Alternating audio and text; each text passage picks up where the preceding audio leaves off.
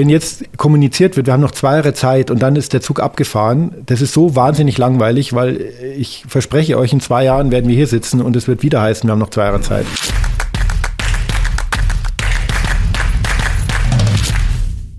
Servus Leute und herzlich willkommen in einer brandneuen Ausgabe des Locker Room Talks. Mein Name ist Mario Lochner und ich bin heute zurück mit meinem kongenialen Partner Sinan Krieger. Servus. Hallo Mario. Und ihr könnt es schon unschwer erkennen, heute gibt es einen Spezialgast und wer sollte es anderes sein als ja unser Lieblingsgast, unser Dr. Andreas Beck, Mathematiker und Portfolioexperte. Servus Andreas. Grüß euch.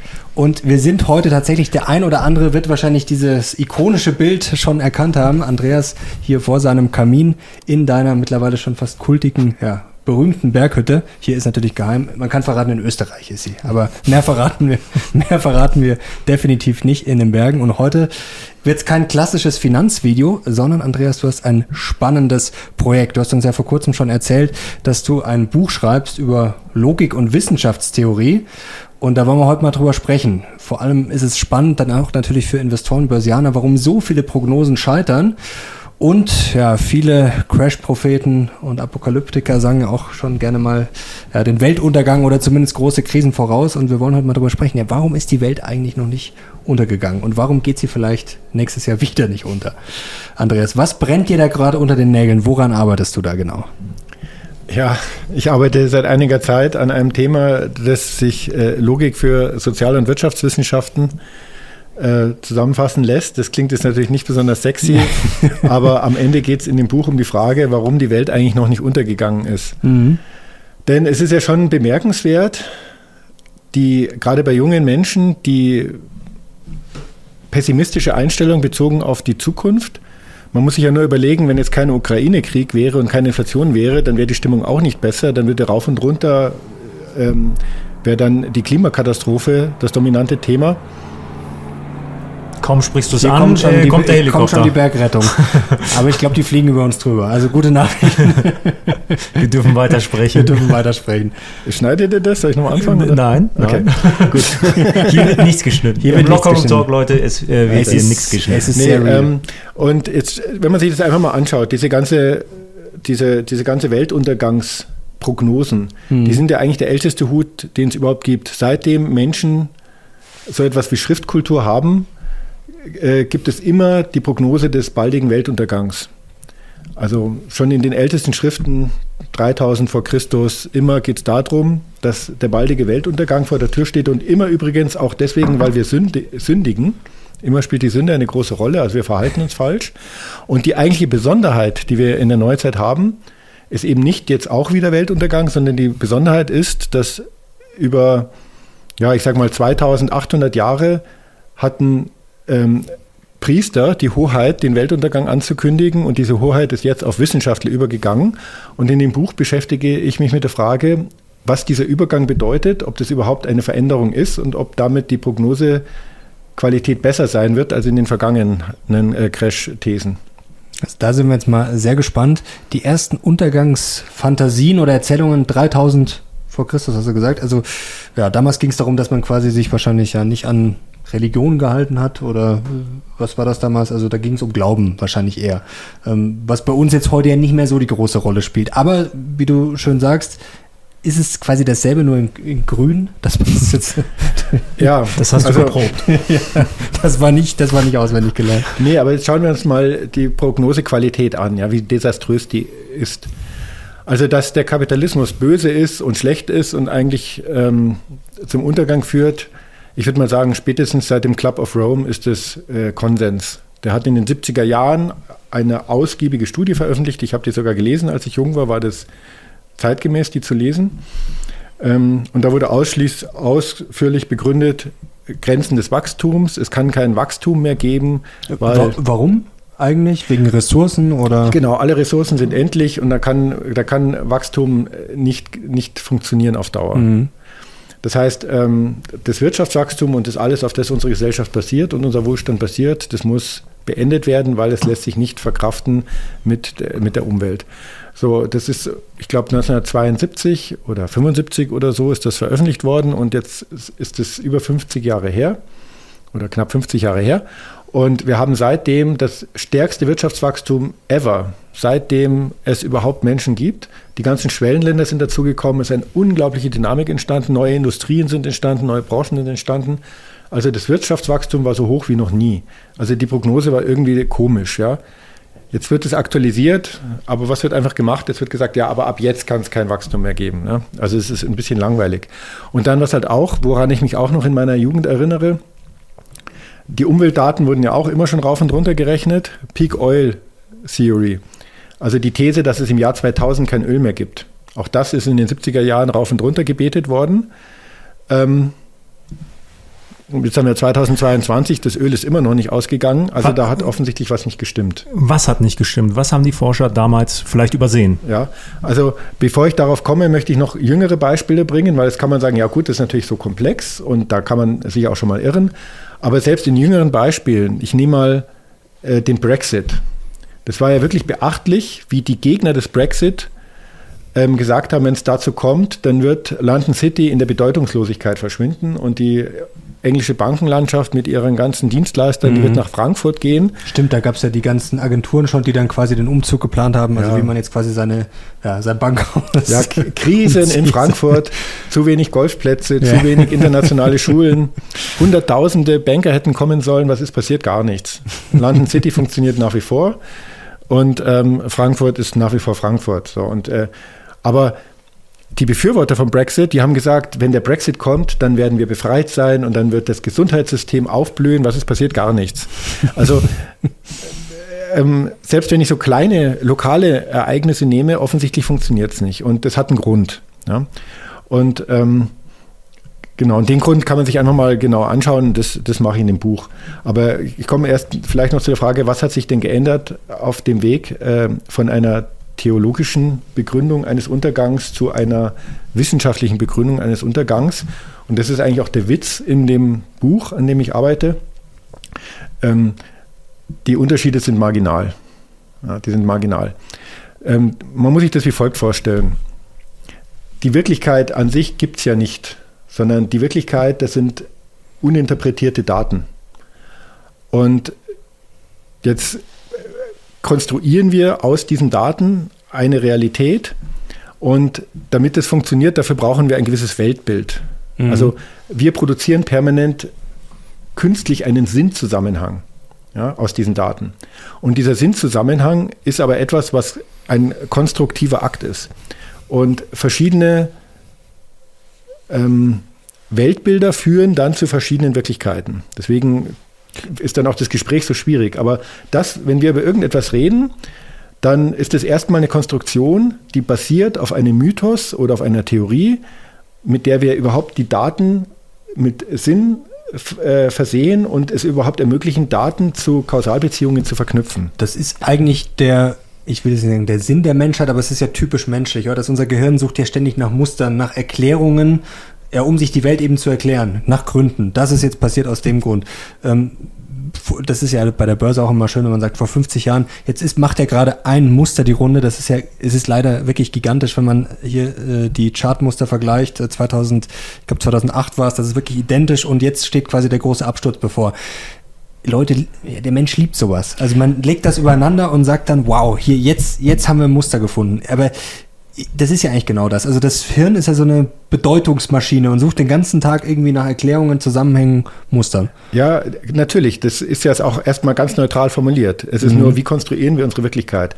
Also jede Prognose ist ja ein Fortschreiben des Ist-Zustands in die Zukunft. Das heißt, wir müssen uns erstmal darüber unterhalten, wie konstruieren wir den Ist-Zustand. Mhm. Und da ist der erste Schritt, dass wir die Daten miteinander verknüpfen also messen kann ich nur zum Beispiel sowas wie eine Korrelation. Also wenn das eine Datum, dann das andere Datum. Aber einen Kausalzusammenhang, wenn dies ist, dann folgt daraus das. Und das hat vielleicht noch diesen Grund. Das ist etwas, was wir künstlich produzieren. Mhm. Und das, das ist auch nichts Schlechtes. Anders kann man es nicht machen. Aber das ist erstmal so ein unschuldiger Schritt. Das heißt, wir haben als allererstes haben wir immer so ein gewisses Weltbild. Und worauf ich jetzt hinaus möchte, ist folgendes. Dieses Weltbild an sich ist noch etwas, da kann ich noch nicht wissenschaftlich arbeiten weil ich habe hier ganz unscharfe Begriffe. Also ja, also das Weltbild ist, ist einfach nur sowas wie ein grober Sinnzusammenhang. Und wenn ich jetzt wissenschaftlich arbeiten möchte, dann brauche ich ganz eindeutige Definitionen, ich brauche ganz eindeutige Regeln, ich muss auch ganz eindeutig definieren, was die Axiome sind von meinem System, also die unbeweisbaren Voraussetzungen. Mhm. Und dann kann ich transparent äh, aufspannen, was setze ich voraus, mit welchen Regeln arbeite ich und was sind die Folgerungen und dann können wir erst intersubjektiv, neutral, objektiv darüber diskutieren. Das heißt, das wissenschaftliche Arbeiten beginnt immer erst auf dieser Modellebene. Ich habe zuerst irgendwelche Daten, dann habe ich ein Weltbild, eine Theorie oder ein Mythos und dann drunter ist noch das Modell. Und das Modell ist dann eine ganz grobe Vereinfachung meiner Theorie, damit ich eindeutige Begriffe bekomme und eindeutige Regeln bekomme. Und erst unterhalb dieser Ebene fängt jetzt das wissenschaftliche Arbeiten an. Und was ist dann jetzt konkret, bleiben wir mal beim Beispiel Club of Rome, schiefgelaufen? Wurde die erste Ebene einfach übersprungen? Auf die Frage würde ich gerne, gerne am Schluss zurückkommen, weil ähm, jetzt ist es, ist es so, wenn man das jetzt zu Ende denkt, wenn ich jetzt irgendwas studiere, ich studiere Soziologie, Psychologie, Betriebswirtschaftslehre, dann bin ich immer auf der Methodenebene unterwegs. Ich lerne bestimmte Methoden, wie ich mich bewege. Diese Methoden, die sind gültig innerhalb eines Modells. Schon jeder zweite Betriebswirtschaftsstudent kennt nicht den Unterschied zwischen einer Methode und einem Modell, würde ich jetzt mal behaupten. Vielleicht sogar mhm. 90 Prozent. Ähm, aber es wird immer Methodenkompetenz vermittelt. Aber diese Methoden gelten ja nur innerhalb eines Modells. Und das Modell ist eine Entscheidung, die muss man treffen auf Basis eines bestimmten Weltbildes. Und Jetzt, wenn das alles erstmal unwissenschaftlich sein muss, weil das wissenschaftliche Arbeiten erst unterhalb vom Modell anfängt, ist dann die Preisfrage, wie entscheide ich mich denn eigentlich für das passende Modell? Und da sind wir bei der, bei der Thematik, dass es unterschiedliche Klassen von Modellen gibt. Und was halt für diese Crash Prognosen notwendig ist, ist, dass ich ein Modell nehme, welches für triviale Systeme geeignet ist und nicht für komplexe Systeme mit selbstreferenziellen Bezügen, weil nur in diesen trivialen Systemen kann ich solche Prognosen errechnen mit einem eindeutigen Ergebnis. Und der Grundfehler ähm, ist immer, dass sozusagen in die falsche Modellklasse gegangen wird, was aber sozusagen notwendiges Übel ist, weil sonst könnte ich sowieso nicht behaupten, zu wissen, was in 30 Jahren ist. Okay, jetzt, jetzt haben wir schon über ein paar Fehlprognosen gesprochen. Da gab es ja Waldsterben, glaube ich, war auch so ein Klassiker, oder? Ja. Es gab doch auch den Spiegeltitel, glaube ich, war es, oder? Wo der Kölner Dom unter Wasser war. Oder es, es gab da schon einige gab es jetzt. Äh Seit ich auf der Welt bin, heißt es, man muss schnell noch nach Venedig fahren, weil es nächstes Jahr untergeht. Also, ja. Aber ein, gibt es da nicht vielleicht, kommt natürlich auf die Prognosen drauf an, aber vielleicht einen gewissen Denkfehler, ähm, wenn ich jetzt eine Horrorprognose aufstelle und die erfüllt sich nicht, dann könnte es ja auch daran liegen, dass vielleicht was wegen dieser Horrorprognose dagegen unternommen wurde. Das kann ja auch sein. Also zum Beispiel bei Corona hieß es ja dann auch gerne mal, ja okay, ähm, das war jetzt gar nicht so schlimm, aber ich will jetzt nicht über die Maßnahmen diskutieren. Theoretisch war es ja vielleicht auch nicht so schlimm, weil gewisse, ja, weil die Leute zu Hause geblieben sind, weil sie Maske getragen haben, wie auch immer. Also das gibt's ja bei anderen Sachen auch. Ähm, ich weiß jetzt nicht genau, was gegen das Waldsterben unternommen wurde, aber es gibt ja immer ähm, ja, Prognosen, es gibt vielleicht Ängste und dann gibt's Politiker oder Unternehmer oder wie auch immer, die dann eine Lösung finden oder die Verbote verteilen oder wie auch immer. Also muss man das auch noch irgendwie äh, auf dem Zettel haben, um dann sozusagen so eine Prognose ja im Nachhinein zu bewerten. Ja, das ist so ein bisschen das Prophetenproblem, dass wenn der Prophet wirklich überzeugend war und die Menschen ihr Verhalten angepasst mhm. haben, dann ist das Chaos halt auch nicht eingetreten. Aber das ist jetzt, der, das kommt natürlich auch dazu. Klar, die Menschen denken mit, die Systeme sind eben nicht statisch, sondern sie verändern sich, die Regeln verändern sich. Aber bleiben wir jetzt nochmal kurz bei dieser Frage, was unterscheidet wissenschaftlichen von theologischem Denken? Ich halte mhm. das schon für relevant, weil die Menschen heute eine unglaubliche Erwartungshaltung an die Wissenschaft haben. Junge Menschen, ja, lasst uns die Wissenschaft ernst nehmen und so weiter, die wissen gar nicht, was sie da reden. Also, und die können gar nicht damit umgehen, dass N seriös arbeitende Wissenschaftler bei der gleichen Frage zu N unterschiedlichen Ergebnissen kommen und alle haben sauber gearbeitet. Also deswegen gehen wir nochmal darauf ein, was unterscheidet jetzt eigentlich dieses wissenschaftliche Arbeiten von dem theologischen Arbeiten? Also ich sage mal, jetzt bin ich auf der Modellebene und äh, in, in, diesem Modell muss ich mich halt wirklich festlegen auf ganz eindeutige Begriffe. Mhm. Und je nach Modell habe ich dann verschiedene Methoden, die zulässig sind und nicht. Also Methoden, das sind sozusagen Arbeitsweisen, die innerhalb eines Modells zulässig sind. Und jetzt ist es jedem Biologen, jedem Kunstwissenschaftler, äh, jedem ist immer klar, dass das, was ich an wahren Aussagen am Ende habe, hängt davon ab, welche Methode ich verwendet habe. Es gibt mhm. immer diese Abhängigkeit von der Methode und die hängt immer ab vom Modell und die hängt ab von, von der Theorie. Also das ist völlig klar. Und das war eben früher auch nicht anders. Das heißt, das wissenschaftliche Arbeiten unterscheidet sich vom theologischen gar nicht. Was wir in der Wissenschaft Theorie nennen, hat man äh, in der Religion halt Mythos genannt. Da hat man einen Schöpfungsmythos. Aus dem Schöpfungsmythos leitet sich dann eine Dogmatik ab. Die Dogmatik ist nichts anderes als die Axiomatik der heutigen äh, Modelle. Und das, was wir dann an Methoden haben in den Modellen, das sind in der Religion die Zeremonien. Aber es ist eigentlich immer identisch. Und jetzt ist das Problem des, man erkennt das nicht, weil es sich selbst, be es belegt sich selbst. Ich bringe mal ein einfaches Beispiel. Mhm. Wenn ich jetzt diesen Stift hier runterfallen lasse, dann hätte ich vor 200 Jahren das noch eindeutig als Bestätigung meines christlichen Schöpfungsmythos gesehen. Denn die Erde ist flach, unten ist die Hölle, oben ist der Himmel, nur der Seele ist das Himmelreich zugänglich, das heißt die Materie drängt in die Hölle und das ist der Beweis, dass der Stift keine Seele hat. Deswegen muss er runterfallen, wenn ich ihn loslasse. Ist doch klar. Also so einfach und wenn ich jetzt hundertmal was fallen, hundertmal was loslasse und es fällt runter, ja klar, der Körper, das ist ja gehört nicht ins Himmelreich. Also ich bestätige, ich kann dieses Experiment tausendmal wiederholen und ich bestätige jedes Mal mein Weltbild. Und heute sage ich, ja, ist die Schwerkraft. Das kann ich auch hundertmal fallen lassen, es ist die Schwerkraft. Aber es ist so, sozusagen, wenn ich mal so ein Weltbild habe, dann ist es relativ einfach, mich innerhalb dieses Weltbilds permanent bestätigt zu finden. Und deswegen ist jeder so wahnsinnig überzeugt dann von seinem Weltbild. Und in Wirklichkeit, wenn ich es neutral betrachten würde, ist es einfach erstmal offen. Jetzt ist der Stift hier und dann ist der Stift hier. Das sind erstmal, erstmal nur zwei unzusammenhängende Datenpunkte. Weißt du, was mir da Spannendes zum Finanzmarkt einfällt? Man schaut ja auch gerne zum Beispiel auf diese inverse Zinsstrukturkurve.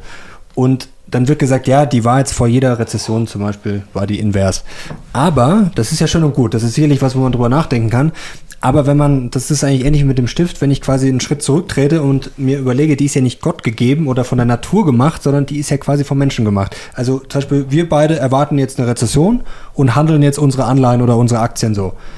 Und dann mache ich das quasi, dann machen das halt vielleicht mehrere und dann sage ich, ach, das ist der Beweis dafür quasi, dass, dass ich recht habe. Das ist ja auch in gewisser Weise so, oder? Genau. Wie funktioniert es? Am Ende habe ich irgendwelche Daten erstmal. Mhm. So. In diesen Daten kann ich jetzt eine Korrelation feststellen.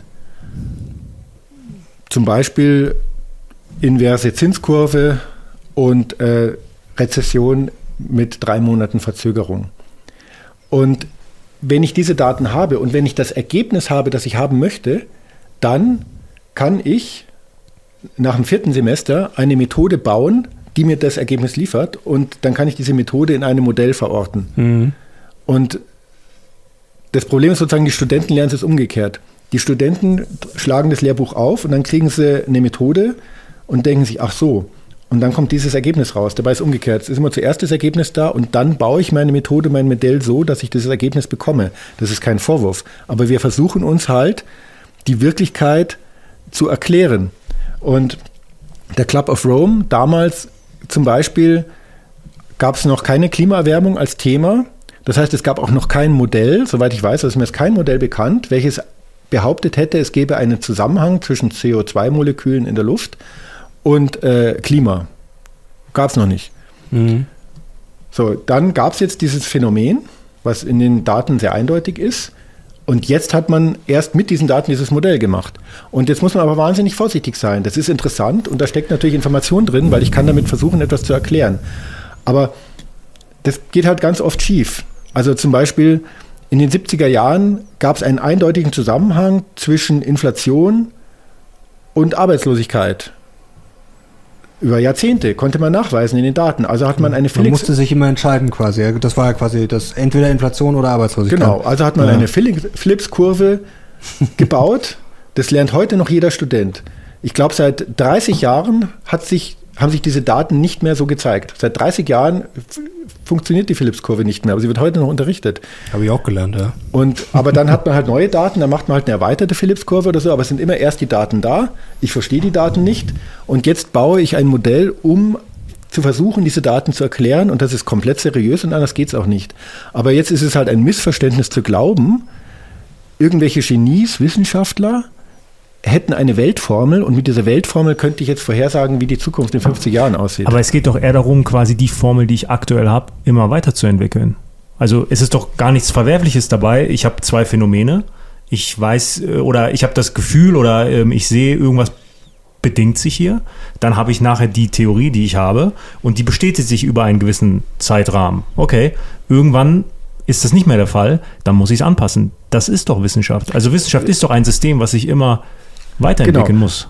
Genau, die Wissenschaft ist nicht ein Topf wahrer Aussagen, der immer größer wird, sondern Wissenschaft ist ein sich emporirren. Und ich finde, das hat man sehr schön gesehen in der Corona-Krise, wo ja sicher ganz viele Fehler begangen wurden, aber die Corona-Krise wurde von allen seriösen Stellen so behandelt als etwas, wir wissen es nicht. Wir haben einen neuen Virus, wir können ihn nicht einschätzen. So, jetzt kriegen wir dauernd Daten rein. Dann wurde die Datenqualität bemängelt. Also es, es gab dann auch viel Rauschen in diesen Daten. So, und dann hat sich halt, haben sich die Verantwortlichen in Schweden hingesetzt und haben sich überlegt, wie gehe ich jetzt damit am besten um und haben dann gewisse Szenarien berechnet und in Deutschland und in der Schweiz und in Brasilien überall und kamen zu unterschiedlichen Ergebnissen und haben unterschiedliche Maßnahmen. Die einen haben halt dann Maske, die anderen keine Maske, die anderen Lockdown, die anderen kein Lockdown. Und dann hat man das nach einem Monat evaluiert und dann hat man gesagt, oh, wir haben uns geirrt. Ähm, die Kinder sind doch nicht so, wie wir gedacht haben in diesem Modell und so. Dann hat man es ja auch angepasst und genau, es geht nicht anders. Aber zu was hat das geführt? In der Öffentlichkeit haben die Leute das Vertrauen verloren, weil die gesagt haben, ähm, die belügen uns ja, weil sie dauernd etwas Neues Wir erzählen. erzählen jeden Tag was anderes, ja. In Wirklichkeit geht es nicht anders. Ich habe ein ganz neues Phänomen, keiner weiß es. Das Einzige, was ich tun kann, ist immer versuchen, die Modelle anzupassen, um an die neue Datenlage hinzugehen. Und es ist halt, und das ist halt jetzt das Unding, dass in anderen Feldern ähm, gibt es halt dann gewisse Modelle, die werden sakrosankt genommen. Wenn die Daten nicht passen, ist es egal. Und da- da vielleicht noch ein Wort zurück, ja. Die, die ursprüngliche Idee, was ist gutes Wissenschaften, was ist gutes wissenschaftliches Arbeiten? Die Ursprungsidee ist ja von Karl Popper, eine Aussage ist nur wissenschaftlich, wenn ich sie falsifizieren kann. Also ich muss ein Experiment angeben können, dessen Ergebnis meine Theorie über den Haufen wirft und mein Modell zerlegt. Ja? So arbeitet die klassische Naturwissenschaft.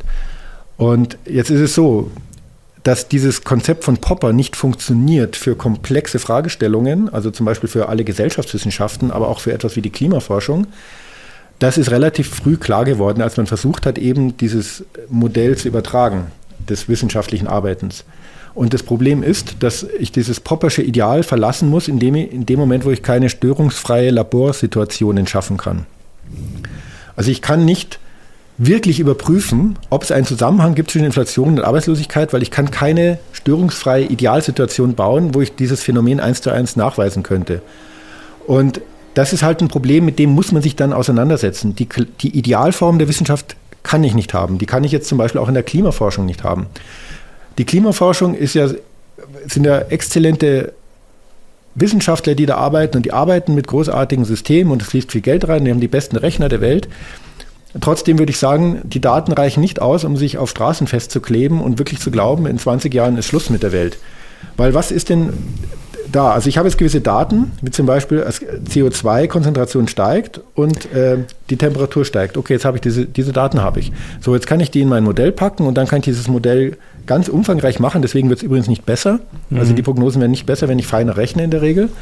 Und jetzt komme ich zu bestimmten Ergebnissen. Aber jetzt passiert etwas wie Corona. Corona bedeutete ein Jahr Lockdown, ein Jahr kein Flugverkehr, ein Jahr drastische Reduktion des CO2-Ausstoßes. Jetzt könnte ich ja sagen, ui, jetzt kann ich ja mein Modell überprüfen. Hat das Corona-Jahr, wo wir alle so eine CO2-Reduktion hatten, hat es jetzt einen positiven Einfluss gehabt auf das Klima oder nicht? Aber das kann ich natürlich nicht überprüfen, weil das ist viel zu komplex. Die sagen mit Recht, nein, nein, das, so geht's nicht. Aber in Wirklichkeit, es gibt gar kein Experiment, mit dem ich es überprüfen könnte. Jetzt, jetzt haben wir aber ein Problem. Also erstmal glaube ich nicht, dass die Wissenschaftler sich ähm, auf die Straße kleben, sondern das sind eher Leute, die die Wissenschaft falsch interpretieren oder glauben, dass die Wissenschaft so einen Absolutheitsanspruch hat. Okay, Studie XY hat das gesagt, also ist das die Wissenschaft und alles andere ist eine Lüge. Ähm, das Beispiel, was du aber gerade gebracht hast aus der Corona-Krise, zeigt doch, dass wenn ich es wissenschaftlich richtig angehe, und sage, hey, wir müssen unser System laufend anpassen, dass die Leute dann unzufrieden sind. Also auf der einen Seite haben wir die Leute, die die Wissenschaft falsch verstehen und es als etwas Absolutes darstellen. Und wenn wir es richtig machen, haben wir die Leute, die einfach gar nicht mehr zuhören und unzufrieden sind. Also das ist ja ein Wissenschaftsdilemma dann. Ja, genau. Deswegen, genau, deswegen halte ich das, woran ich in dem Buch arbeite, auch für relevant. ähm, nein, das ist genau der Punkt. Eine Demokratie würde sich dadurch auszeichnen, dass sie permanent kritisch hinterfragt, was haben wir getan und hat es was gebracht. Wir haben vor 20 Jahren das Erneuerbare Energiegesetz eingeführt. Jetzt sind 20 Jahre vorbei. Wir könnten mal irgendwie War ein großer Erfolg, oder? Nein, wir könnten uns mal ernsthaft fragen, wie viel Geld ist da reingeflossen, was hat es gebracht, äh, was hat es nicht gebracht, was hat sich inzwischen verändert. Also dieses permanente kritische Hinterfragen des eigenen Tuns. Und jetzt ist aber in der hysterischen Gesellschaft führt es sofort zu einem Autoritätsverlust. Ja? Und äh, dann traut sich keiner mehr Fehler zuzugeben und dann traut sich auch keiner mehr kritische Fragen zu stellen. Und inzwischen haben wir das ja sogar so moralisiert, dass wenn ich jetzt auf die Art und Weise zum Beispiel über die Klimaforschung spreche, und ich sage ja hiermit überhaupt nicht, dass sich das Klima nicht erwärmt oder so. Ich sage nur, wir sprechen jetzt nur auf der Metaebene über die Fragen, wie kann ich überhaupt so Prognosen stellen und was steckt eigentlich dahinter und wie kann ich da arbeiten, dann ähm, wird das ja heute schon nicht, ist es ja nicht mehr diskussionsfähig. Ja, weißt du, was mich generell ärgert an der Diskussionskultur? Ähm, mit der Wissenschaft, das haben wir bei Corona auch stark gesehen, es wird quasi immer gesagt, ja, also Leute, die im Zweifel ähm, nicht so viel Ahnung haben, genauso wie ich jetzt die ganzen Studien zu Corona und zu äh, Klima und so nicht gelesen habe und dazu kein Fachmann bin. Aber ich finde es schwierig zu sagen, ja, das ist die Wissenschaft, weil die Leute verstehen ja dann schon nicht, dass Wissenschaft ja ein fließender Prozess, also Wissenschaft endet ja nicht heute oder endete ja auch nicht vor 50 Jahren. So, das ist schon mal der erste Denkfehler. Wissenschaft kann sich ja weiterentwickeln. Das heißt, wenn ich quasi sage, die Wissenschaft sagt das so und ich will jetzt nichts mehr hören, dann habe ich ja Wissenschaft schon nicht verstanden, oder? Da kann man eigentlich, äh, Genau. kann, würdest du so schon mal unterschreiben. Ein Und- Ergebnis ist nie wissenschaftlich, nur ein Prozess, mit dem ich Genau. Ergebnisse produziere, ist wissenschaftlich. Die Ergebnisse Genau. verändern sich. Und das ärgert mich schon mal sehr, dass es mittlerweile wirklich dann, ja, dadurch jegliche Diskussion bei allen Themen unterbunden wird und was du auch sehr schön gesagt hast, immer wenn diskutiert wird. Das ist ja genauso in der Politik. Ich glaube, wir bräuchten mehr Diskussion. Was kommt dann immer? Oh, die streiten sich. Ja, natürlich müssen sie sich streiten. Was sollen sie denn sonst machen? Sollen sie einfach, da, dann können sie ja gleich alle zu Hause bleiben, die Politiker. Wenn sie sich nicht streiten, dann können sie sagen, okay, wir haben jetzt, äh, es ist jetzt alles so, wie es ist, wir bleiben die nächsten vier Jahre zu Hause, weil wir wollen uns nicht streiten, wir wollen auch nicht diskutieren, wir wollen auch nichts verändern. Lösungen wollen wir auch keine. Wir wollen einfach nur, dass wir, wir wollen quasi einfach nur Ha- Harmonie verbreiten. Ähm, das ist auch so ein also der stört mich schon lange und das ist, glaube ich, in anderen Ländern, zum Beispiel in Frankreich oder äh, vielen anderen Ländern, ist da auch, man kann es auch übertreiben mit der Streitkultur, aber das ist bei uns schon mittlerweile sowas von verweichlicht und äh, ich, das ist ja auch Teil der Spaltung, weil ich habe das Gefühl, das geht immer weiter auseinander. Es gibt quasi nur noch ja, so zwei Standpunkte, sagen wir es mal, und im Zweifel geht es gar nicht mehr um Argumente, sondern es geht eigentlich nur noch darum, die, anderen, die andere Seite zu beschimpfen. Also ähm, das bringt im Zweifel äh, nicht so viel. Und was ich noch sagen wollte, es wäre vielleicht mal wieder Zeit für äh, Zufallsdepot. Quasi einfach Aktien nach Zufall. Und vielleicht kann man damit auch gut falsifizieren, dass man kein aktives Stockpicking betreiben sollte. Jetzt besteht aber dann natürlich die Gefahr, dass wir in so eine Art Re Relativismus verfallen. Wenn wir sagen, ey, okay, pass auf, ähm, Wissenschaft ist ein laufender Prozess, das nicht triviale System, in dem wir leben, das verändert sich eh immer. Ja, Dann können- ist eh alles egal, ja. Dann können wir es auch lassen. Und ähm, da sehe ich dann auch ein Risiko. Also dann können wir jetzt einfach sagen, von jetzt an, wir machen gar nichts mehr. Wir, wir, wir lassen einfach laufen und hoffen, dass das nicht triviale System irgendwelche Lösungen hat für die Probleme der Zukunft. Denn eins muss man ja auch sagen, du forderst ja auch mehr Streit, also mehr, mehr Diskurs und da muss ich jetzt auch, also ich würde mich niemals auf eine Straße kleben, aber da muss ich jetzt mal eine Lanze für die Leute brechen, die sich da wirklich für einsetzen. Denn das sind Leute, die der Überzeugung sind, okay, Klimawandel, der ist real, okay, und das wird zu Problemen führen. Und wenn diese Leute jetzt nicht so extrem wären und auch dann sagen würden, wir sind jetzt strikt wissenschaftlich und wir wissen es nicht, es kann sein, es kann auch nicht sein, dann wird ja nichts passieren. Also dann ist auch klar, dann würde der, der normale Bürger sagen, ja, dann interessiert es mich eigentlich auch nicht. Und dann würden wir auch keinen Wandel hervorheben. Da, ähm, also da hast du natürlich recht, das will ich auch gar nicht abstreiten. Also es gibt offensichtlich diesen Zusammenhang in den Daten zwischen CO2-Ausstoß und, und Klimaerwärmung. Und auch wenn ich nicht genau berechnen kann, was das bedeutet, sollte ich das Risiko auch gar nicht eingehen und dagegen etwas tun. Darü- Darüber spreche ich ja gar nicht. Aber was du meinst mit dieser kaputten Diskussionskultur, da möchte ich nochmal drauf eingehen. Weil der Punkt ist ja folgender. Ich, äh, ich mache mal einen kurzen Schwenk über die, über die Volkswirtschaftslehre. Dann kann man das vielleicht gut verstehen. Also wie entsteht hier dann äh, so ein Bild, mit dem wir arbeiten? Also die moderne Volkswirtschaftstheorie, die behauptet ja zum Beispiel, Deflation ist schädlich, weil Deflation führt dazu, dass wir Konsumaufschub betreiben und dann sinkt die Produktion, dann steigt die Arbeitslosigkeit und dann kommt es zu Preisnachlässen, die Deflation wird noch stärker und dann kommt es zu noch mehr Arbeitslosigkeit und dann bricht's Genau, weil zusammen. ich denke, morgen wird es billiger, deswegen kaufe ich nichts. Also Deflation ist genauso schädlich wie Inflation, so steht es auf der Homepage der Europäischen Zentralbank und das ist auch die allgemeine Lehrmeinung. Wie komme ich denn überhaupt zu so einer These? Ja? Wie komme ich denn überhaupt dazu?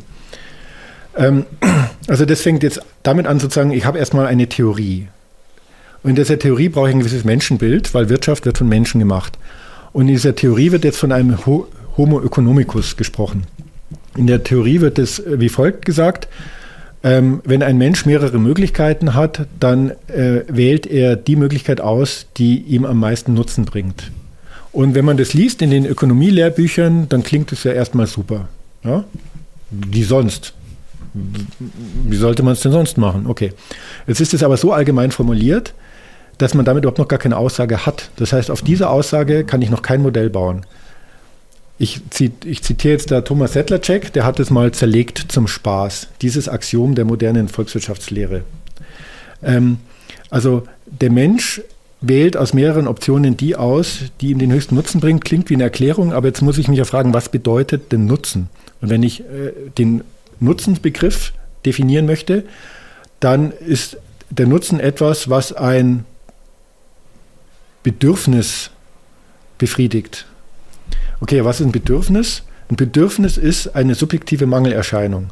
Das kann alles Mögliche sein. Geltungssucht, Bequemlichkeit. Also in Wirklichkeit, in Wirklichkeit wenn ich das durchdekliniere und für Nutzen äh, am Ende äh, die ganzen Wörter einsetze und die Erklärung einsetze, dann komme ich dazu, der Mensch nutzt unter mehreren Möglichkeiten das aus, was, was ihm halt gerade am besten passt.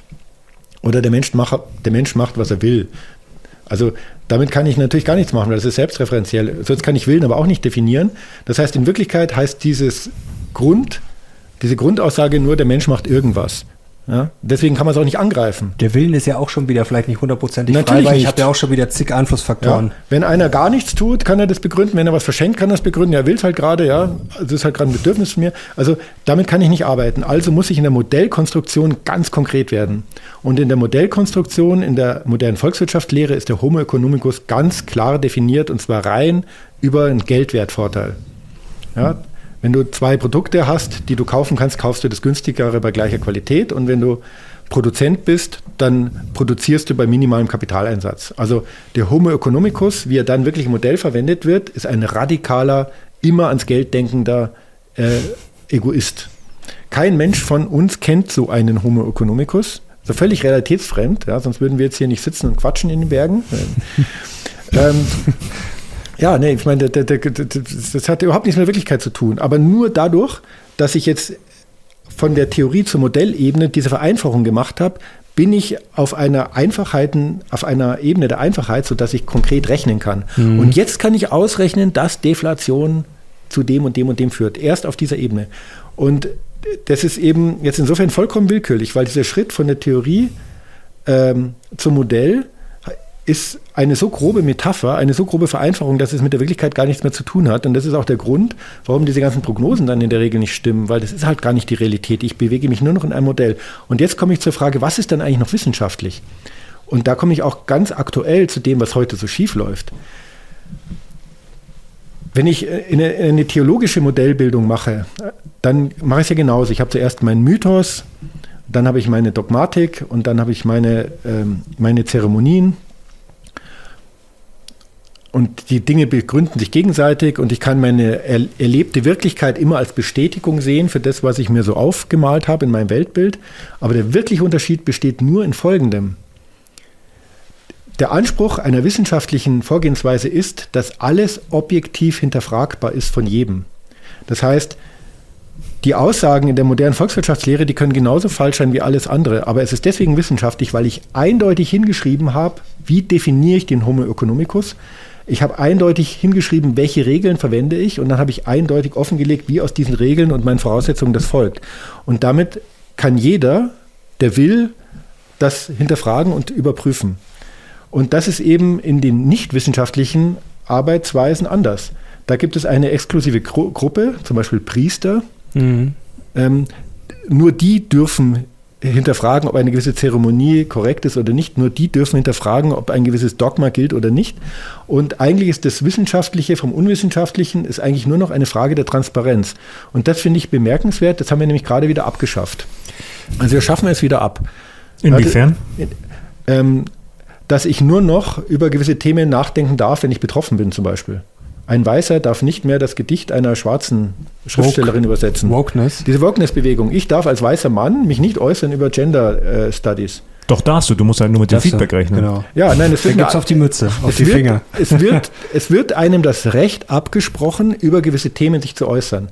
Und es wird ja, und es wird einem auch das Recht abgesprochen, sich zum Beispiel äh, über die ähm, über die Klimakrise zu äußern, wenn es nicht ganz in Line ist mit dem, was da halt jetzt gewünscht wird.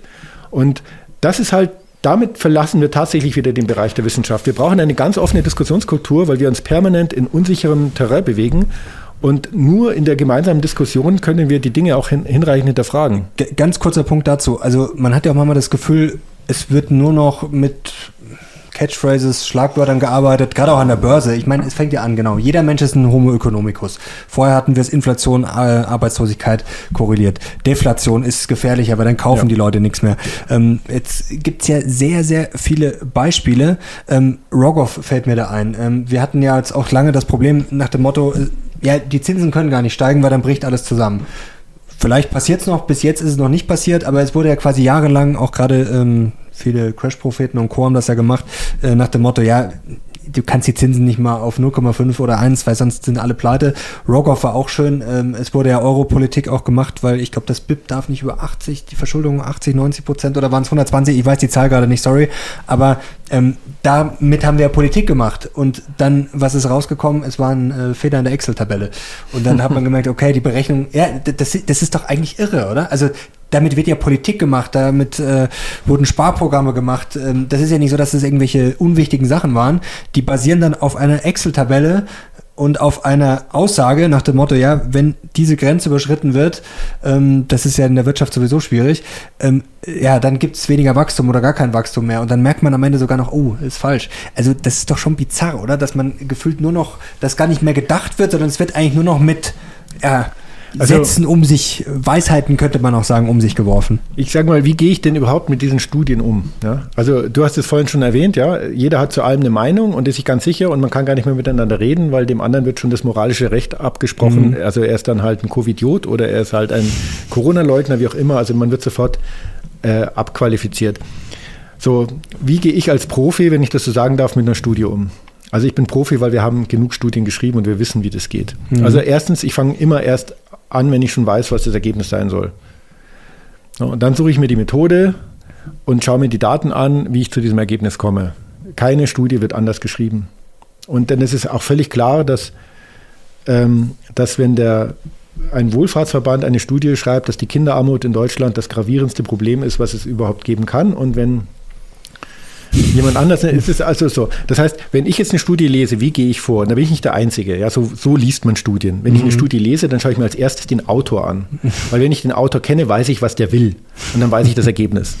So, und dann schaue ich mir an, wie kommt er zu diesem Ergebnis? Und dann wird es nämlich interessant, weil dann sehe ich, inwieweit musste der tricksen bei der Methode und inwieweit musste der tricksen bei der Datenauswahl, dass er zu seinem Ergebnis kommt. Und dann kriege ich ein Bild. Dann kriege ich ein Bild. Dann kann ich was daraus lernen. Gibt es objektive Wissenschaft für dich? Ja, natürlich. Das ist ja objektiv, weil die Studie sagt ja alles offen. Die sagt ja genau, welche Daten sie verwendet hat und die sagt, wie sie sie verwendet hat. Und jetzt kann ich mir ein Bild davon machen. Das ist objektive Wissenschaft. Das war jetzt nicht so negativ, wie es klingt. Aber Es klingt sehr negativ, wenn du sagst, dass. Nee, aber man muss es, man muss es quasi wissen und man muss es einordnen können. Aber es gibt ja, das ist ja das Problem, dass viele sagen, ja, das, das ist eine Man muss wissenschaftliche es- Studie genau. und deswegen ist das die Man Wahrheit. muss es einordnen und können. alles andere ist falsch. Drei genau. Leute haben drei unterschiedliche Wissenschaft, äh, Studien zum gleichen Thema gelesen und die drei Studien kommen zu unterschiedlichen Ergebnissen und jetzt glaubt jeder, er hätte die Weisheit. In Wirklichkeit müsste eigentlich die Diskussion laufen, mit welchen unterschiedlichen Datensätzen wurde mit welchen unterschiedlichen Methoden gearbeitet und daraus wäre der eigentliche Erkenntnisgewinn, aber es gibt keine, keine Talkshow im Fernsehen, die darauf eingehen würde, sondern es wird immer nur mit den, die Studie sagt aber das, nein, die sagt das, nein, die sagt das. Und da finde ich jetzt, ich mache die Kurve wieder, auch wenn ich weiß, das ist total vermiemtes Gebiet, aber ich mache die Kurve wieder zur, zur, zur Klimaerwärmung. Wenn ich mir das anschaue, ja, es ist wirklich interessant. Also da gucke ich ganz normal, normal drauf. Ja, ich will auch, dass die Welt nicht untergeht und so. Und Die Welt geht ja eh nicht unter im wenn Zweifel, ich mir das anschaue- die Menschheit. wenn ich mir diese Daten anschaue, dann diese starke Klimaerwärmung. Was mich da zum Beispiel nervt, ist, dass die Interessensgruppen diese Daten immer in der kleinen Eiszeit anfangen lassen. Also da, wo wir gerade so ein Tief hatten. Wenn ich das länger anschaue, dann schaut es schon wieder ein bisschen anders aus. Auf der anderen Seite muss ich sagen, okay, der Anstieg ist atypisch. Also äh, ist schon mal ein Punkt. Das muss man sehr ernst nehmen und auch wenn man, wenn es immer Restunsicherheiten gibt, es muss man sehr ernst nehmen. Punkt. Okay. So, wo kommt das her?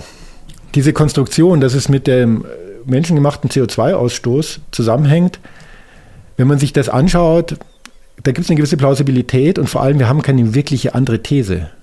Ja? Also wir haben, wir haben jetzt keine Alternativerklärung. Auch wenn die Erklärung jetzt nicht so wahnsinnig wasserdicht ist, wir haben keine Alternative. Also müssen wir halt damit mal arbeiten, auch gut. Aber wo es halt dann wirklich ganz dünn wird, ganz dünn wird, ist, wenn ich dann behaupte, noch genau so viel CO2, weil dann 1,5 Grad und dann Selbstmechanismus und dann bricht es zusammen. Und das ist etwas, was mich an dieser Diskussion schon ärgert. Ich finde, man könnte eine Stufe vorher aufhören mit der Behauptung, mhm. die Zukunft vorhersagen zu können, könnte sagen, wir haben hier ein Problem. Das ist unser Erklärungsmuster, weil ein anderes haben wir nicht. Und bitte, wenn ihr andere Ideen habt, bringt sie uns. Ja, Sonnenflecken könnt ihr alles untersuchen, bringt uns andere Erklärungsmodelle. Wir haben noch kein anderes, also müssen wir davon ausgehen. Und wir haben ein Problem, also müssen wir dieses Problem äh, bekämpfen. Genau, aber ist es ein Denk, sorry, äh, ist es ein Denkfehler zu sagen, ja, es, es wurden schon mal Sachen falsch ausgerechnet, deswegen ist das jetzt automatisch auch wieder falsch. Also man darf es ja nicht riskieren, weil wenn es quasi stimmen würde, oder wenn es stimmt, gehen wir mal davon aus, es stimmt, auch nur ansatzweise. Also ob es jetzt fünf Jahre hin oder her ist, ähm, ja, dann äh, ist es zu spät. Aber nochmal, mir fehlt dann die Alternative. Zu sagen, ähm, okay, wir können nicht den genauen Tipping Point vorhersagen, da bin ich voll bei dir. Das können wir nicht und wir werden uns wahrscheinlich um einige Monate oder Jahre dort äh, äh, vertun. Aber was du ja sagst, ist dann, dass die Wissenschaft sagen soll, okay, bis zu diesem Punkt, wir haben hier diese atypische Steigerung und jetzt könnte es sein, dass irgendwann was passiert. So. Und dann sind wir ja wieder bei dem Punkt, damit bewirke ich ja nichts. Also ich muss ja, es ist ja an sich dann keine Kritik an der Wissenschaft, nur, sondern wie ich sie kommuniziere. Auch, dass du sagst, ich darf nichts mehr sagen. Als weißer Mann darf ich nichts über Dunkelhäutige sagen oder so. Du darfst es sagen. Die Frage ist, muss jeder immer über alles etwas sagen?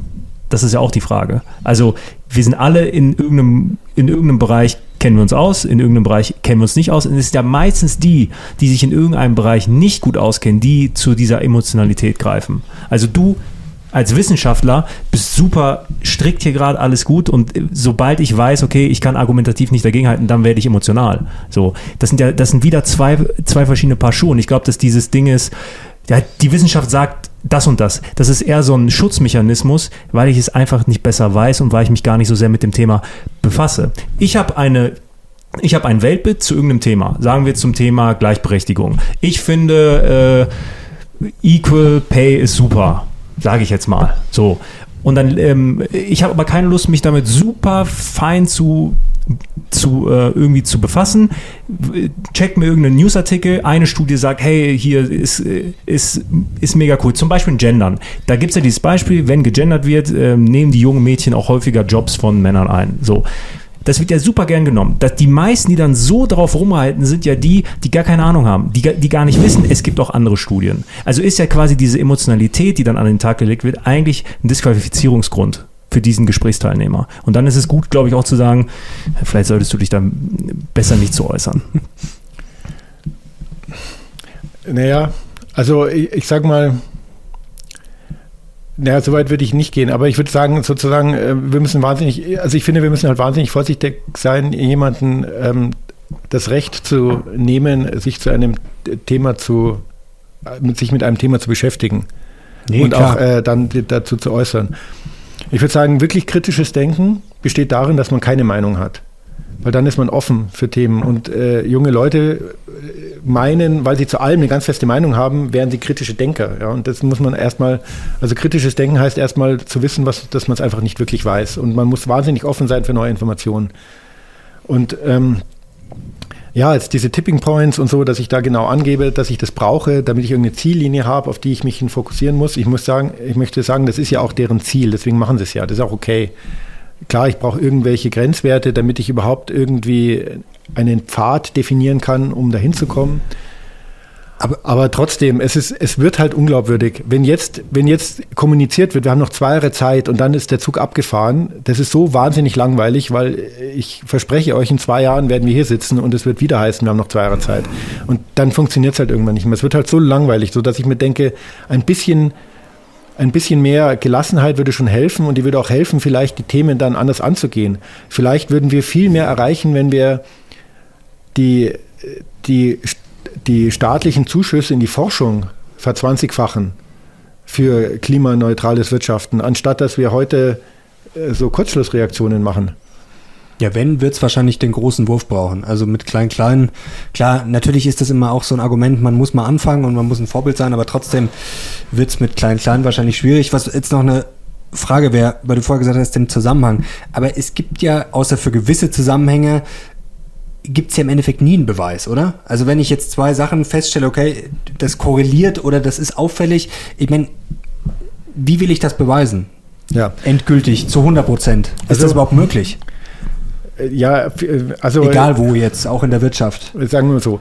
Also ich kann schon sehr weit gehen. Also es gibt, Mhm. ich, jetzt komme ich auf die Modellklassen vielleicht noch äh, von Anfang zurück.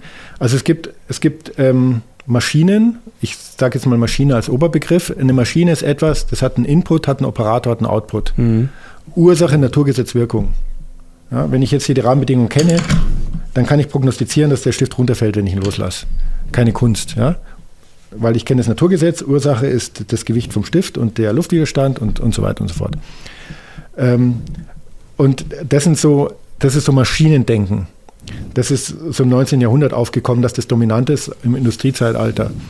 Und es gibt aber etwas anderes, das sind Organismen. Organismen sind viel komplizierter. Deswegen Mhm. kann ich mit der Sprache der Physik zum Beispiel nicht die Biologie erklären.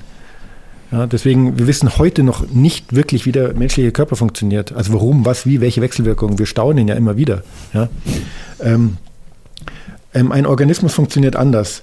Da gibt es auch einen Input, aber der Input führt nicht dazu, dass ein gewisser Output entsteht, sondern Input führt dazu, dass sich das System selbst ändert. Es gibt eine Rekonfiguration. Das System reagiert selbst mit seinem Regelwerk. Die Regelwerke passen sich an. Zum Beispiel die Wirtschaft ist ein Organismus, weil die Wirtschaftsteilnehmer mitdenken und lernfähig sind. Und insofern, wenn zweimal der gleiche Input kommt, kommt nicht zweimal der gleiche Output raus, weil nach, beim, nach dem ersten Mal haben die Leute dazugelernt und haben sich angepasst. Und alle komplexeren Systeme haben ganz komplizierte Wechselwirkungen und das ist in der Methodenlehre oder in der Logik ist es sehr, sehr ausgiebig erforscht, dass eine minimale Konfigurationsmöglichkeit innerhalb von solchen Systemen, also in, so selbstreferenzielle Bezüge reichen schon aus und es ist nicht mehr berechenbares Ergebnis. So ein bisschen der Schmetterlingseffekt auch, oder? Ja, sehr bisschen, aber auf jeden Fall Gedanklich übertragen. ähm, also das, das, das kann man einfach abstrakt zeigen. Ähm, und da sind natürlich die Re Dinge, über die wir hier sprechen, also Gesellschaften und so, das ist dann alles auf einer Ebene, da ist es vollkommen klar, ich kann keine konkreten Prognosen mehr machen, ich kann aber trotzdem über die Zukunft sprechen. Was nämlich konstant bleibt und worüber ich sprechen kann, sind Muster. Also ich kann sagen, wenn bestimmte Ereignisse passieren, dann entstehen gewisse, gewisse Muster von Reaktionen. Das kann ich schon machen. Kann ich auch über den menschlichen Körper sagen. Ja, und ähm, das kann ich auch über die Wirtschaft sagen, das kann ich wahrscheinlich auch über das Klima sagen. Und man muss halt immer auf dieser Musterebene bleiben, dann funktioniert das. Das ist ja auch mein Risikomanagement zum Beispiel in, in Portfolios. Es geht immer um eine Musteridentifikation, das Muster einer Krise, nicht die konkrete Ursache, nicht die konkrete Wirkung. Und auf der Art und Weise kann ich arbeiten und das würde ich sagen, ist das seriöseste wissenschaftliche Arbeiten, was geht, wenn, wenn ich mit Organismen oder hochgradig komplexen Systemen zu tun habe, mit selbstreferenziellen Bezügen. Ich bin da voll bei dir. Ich glaube aber, dass du den Menschen sehr viel abverlangst. Du erwartest von den Menschen quasi, dass sie eben genauso denken und dass sie ähm, sich damit wirklich auseinandersetzen. Das ist ja das Problem, das Grundproblem der Wissenschaft, dass eine wissenschaftliche Studie einfach nicht gelesen wird. Dafür ist ja zum Beispiel der Journalismus da, die Medienbranche da, so etwas zu vereinfachen. Und immer dann, wenn etwas vereinfacht wird, entstehen auch Fehler. Dann ist die Fehleranfälligkeit höher. Und ich glaube, dass, dass das so dieses Grundproblem ist. Ja, wir sollten Wissenschaft anders denken, nicht so absolut sehen, aber es fällt uns einfach unfassbar schwer. Und sobald wir so denken würden und wissenschaftlich richtig agieren würden, verlierst du einfach viele, viele Menschen. Das ist doch in der Politik auch so. Die Leute wollen im Zweifel, ist jetzt auch schon wieder eine einfache Botschaft, aber die Leute wollen im Zweifel einfache, Einfache Botschaften, einfache Lösungen. Die wollen in, in einem Satz erklärt haben, was ist, wer ist schuld und dann vielleicht, manchmal reicht auch schon, wer, wer ist schuld, da braucht es gar keine Lösung mehr. Und das ist ja das Problem. Also ähm, das ist ja beim Journalismus auch so. Was nehme ich dann für eine Studie? Natürlich erstens, die mir gerade passt quasi und die natürlich gut klickt. Klar, ich nehme jetzt nicht die, wenn jetzt einer eine Studie macht und sagt, alles super, dann Der ist das schlauste natürlich Satz- relativ uninteressant. Der, der schlauste Satz ist ja eigentlich zu sagen, ich weiß es nicht. So, ich weiß es nicht. Aber stellen wir uns mal einen Wissenschaftler vor oder einen Politiker vor, der dauernd sagt, ja, ich weiß es nicht. Oder einen Börsenexperten. Oder einen Börsenexperten. Der hat eine Halbwertszeit von zwei Wochen. Nein, das ist jetzt unfair. Außer, außer bei dir, weil du das ja natürlich schon wieder ähm, natürlich einen ganz anderen Unterbau hast und den Leuten das erklärst und das auch schon wieder spannend ist. Aber wenn natürlich nur das, ich weiß es nicht, alleine, das, das reicht natürlich nicht. Nein, das ist unfair, weil das kommt wirklich zu so einem Relativismus. Es ist alles egal, was sie tun. Das will ich ja überhaupt nicht sagen. Nee, nee, das, das war jetzt, glaube ich, auch nicht die Es Message. gibt, äh, ich kann schon Handlungen in vernünftig und unvernünftig einteilen und ich kann sagen, was hat einen positiven Effekt, was hat einen negativen Effekt. Mhm. Mir geht es eigentlich wirklich nur darum, dass wir eigentlich, ähm, also was mich halt stört, ist, dass, das, dass, das, dass der Weg zu einem bestimmten Ergebnis komplett ausgeblendet wird heutzutage in den Talkshows und auch sehr viel in den Medien, wenn irgend, über irgendwas berichtet wird. Und das schon zu hinterfragen, wie komme ich eigentlich zu dem Ergebnis, dann abgekanzelt wird, wie, äh, du hast da keine Ahnung, du bist kein Experte oder äh, du bist nicht betroffen, das ist ja das Allerhöchste. Ja. Ähm, und in, in, in Wirklichkeit steckt da aber die Musik drin. Also, und äh, bei jungen Leuten, ich, ich, ich klinge wahrscheinlich immer so alt, ja, aber bei jungen Leuten, wenn ich mir Studenten anschaue, da liest ja kaum noch einer wirklich Bücher, weil die sagen, ja, wieso, ich bin nicht blöd, ich lese die Zusammenfassung. Ja, und das stimmt eben nicht. Und bei einer Studie ist das Einzige, was du nicht lesen brauchst, ist das Exact Summary, weil d- d- d- lies die Studie und überleg dir, wie musste der, wie musste der das Modell bauen, dass das gewünschte Ergebnis rauskommt. Dann hast du, dann hast du was gelernt aus der Studie und dann musst du ganz tief reingehen. Also es geht nicht von selbst. Das ist ein bisschen wie beim Börsenjournalismus. Man braucht eine Strategie und dann schiebst du die Zeiträume so lange spazieren, bis halt am Ende, ah, jetzt, jetzt haben wir den Markt geschlagen. Ja, so. Ja, das ist die einfachste Art. ja. Es ist vor allem Quellenkritik. Ne? Also, Ja, klar, aber du kannst natürlich sehr viele, wenn ich ein gewisses Ziel habe oder eine gewisse These, die kann ich nicht immer, aber ich kann natürlich schon sehr viel machen, dass die These halt aufgeht. Also das ist natürlich, klar, trifft vielleicht nicht auf alles und immer zu, aber es gibt sicherlich viele Dinge, einige Dinge, ja, wo ich halt mit den Daten, es höflich, äh, experimentieren, spielen kann. Männer, das war eine spannende Unterhaltung. sitzen wir in zwei Jahren hier auch noch bei Schnee? Das ist die Frage. Oder wachsen dann schon Palmen? äh, apropos Palmen äh, oder Schnee, äh, Weihnachten. Ja, wie, also haben wir uns jetzt, glaube ich, verdient nach dem Gespräch. Ja, steht was Besonderes an oder wie jedes Jahr? Ja, ich verreise ja nur unter Zwang, das heißt, ich bleibe hier in meiner Berghütte meine, mit meiner Familie. Sehr schön, das ist doch gemütlich. Wir kommen auch. Also schöner als bei, bei uns zu Hause. Ja, das, das auf jeden Fall. Also wir werden dann Überraschungsgäste. Männer, Ja, hat Spaß danke. gemacht. Also ähm, ich hoffe dir auch und ich hoffe vor allem euch zu Hause. Und wenn euch das gefällt, ja, wenn euch der Lockerroom Talk generell gefällt und da werden, wie gesagt, auch mal ein paar andere Sachen besprochen, ist, glaube ich, auch mal spannend von dir sowas zu hören. Und ich bin sehr gespannt, ja, auf das Buch. Also gibt schon einen Termin, wann es ungefähr fertig wird. Die Leute werden jetzt Das wahrscheinlich wäre schon. jetzt wieder so eine Prognose. Ja, no, Hoffnung, Hoffnung. Das Muster ist, ich arbeite dran. Also 2022 wird es nichts mehr, aber vielleicht, vielleicht 2023 oder 2024. Wenn es euch gefällt, Daumen hoch. Und ich glaube, heute haben wir mal richtig Stoff zum Kommentieren geliefert. Ich bin gespannt. Und natürlich Kanal abonnieren, um nichts mehr zu verpassen. Danke Andreas, danke Sinan, danke euch. Wir sind jetzt raus. Bis zum nächsten Mal. Ciao.